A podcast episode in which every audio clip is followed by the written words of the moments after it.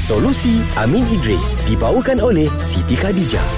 Okey guys, ini ada WhatsApp daripada Amy. Ini straightforward eh. Ah. Ah, dia kata perlukah suami lafazkan akad setiap kali pemberian nafkah duit kepada isteri? Oh. Sia suami tu eh. Susah Setiap tau. kali. Ha. Oh, dahsyatlah Farah memahami ya.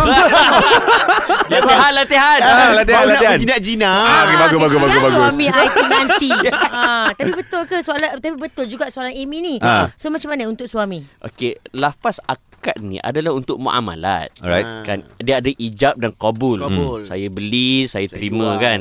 Dan kalau kita ikut mazhab Syafi'i, kena sebut tahu, saya beli, saya terima, saya jual kan. Hmm. Okey, tetapi Ya, ya. Kalau tak sebut, okey, itu yang indahnya kita kalau kita melihat fake ni mm secara meluas. meluas. Ah, Ha. Ha, dalam mazhab lain dibolehkan walaupun tak sebut asalkan difahami. Ha. Yes. Sebab tu macam kita beli air dekat mesin kan. Ah. Hmm.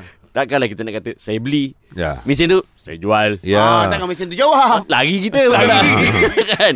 So kalaulah difahami dia menjadi kebiasaan Mm-mm. tak ada masalah. Hmm. Tapi itu dalam hal muamalat. Mm. Dia bukan kewajipan. Maknanya kalau kita tak beli barang tu pun tak berdosa. Okey. Dalam hal nafkah ni dia bukan muamalat yang bersifat kalau kena ada jual beli. Mm. Ha. Dia adalah tanggungjawab yang menjadi kewajipan. Nafkah kan. Nafkah. Ah, nafkah. So dia tak ada urusan jual beli, dia kewajipan. Mm-hmm. So tak perlu ada lafaz dengan ini saya memberi nafkah untuk kamu empat rakaat kerana Allah Taala tak payah. Kan? Tak payah.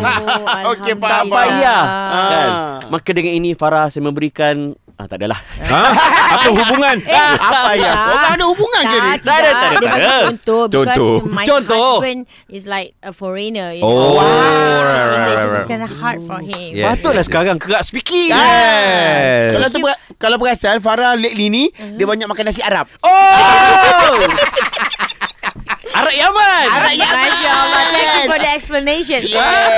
Yalah, yalah. Solusi Amin Idris dibawakan oleh Siti Khadijah. Dapatkan produk Siti Khadijah hari ini. Selesa luaran, tenang dalaman. Kunjungi butik SK atau layari sitikhadijah.com.